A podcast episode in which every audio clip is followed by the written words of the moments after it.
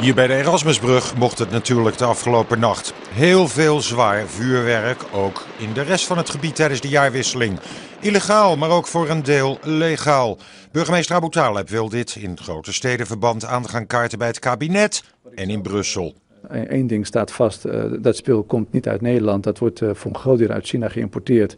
En dus zal aan de bron iets moeten gebeuren. En Nederland alleen, begrijp ik, kan dat ook niet. Want als het gaat om toelaten van producten tot Europa, dan is Brussel ook aan zet. Dus moeten we even zien de komende tijd hoe wij met dit soort variabelen gaan spelen. Duizend politiefunctionarissen alleen al in het Rijnmondgebied werden de afgelopen nacht ingezet.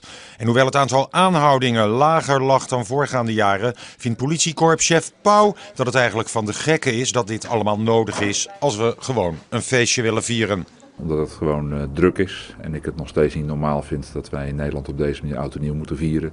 Een relatief rustige jaarwisseling noemt justitie het. Ja, toch nog 44 verdachten in Zuid-Holland-Zuid en 99 in het Rijnmondgebied. Meest jongeren. En wie dan denkt, ach, Eerst een rustige nieuwjaarsdag. Die heeft het mis, want sinds kort zijn er de zogenaamde ZSM-locaties. En dat betekent onder andere zo snel mogelijk. Sinds 7 uur, half acht vanochtend, zit hier in bureau Slotlaan van de politie al een stevige ploeg klaar om de jongeren te ontvangen. En daar krijgen ze gelijk te horen wat hen te wachten staat.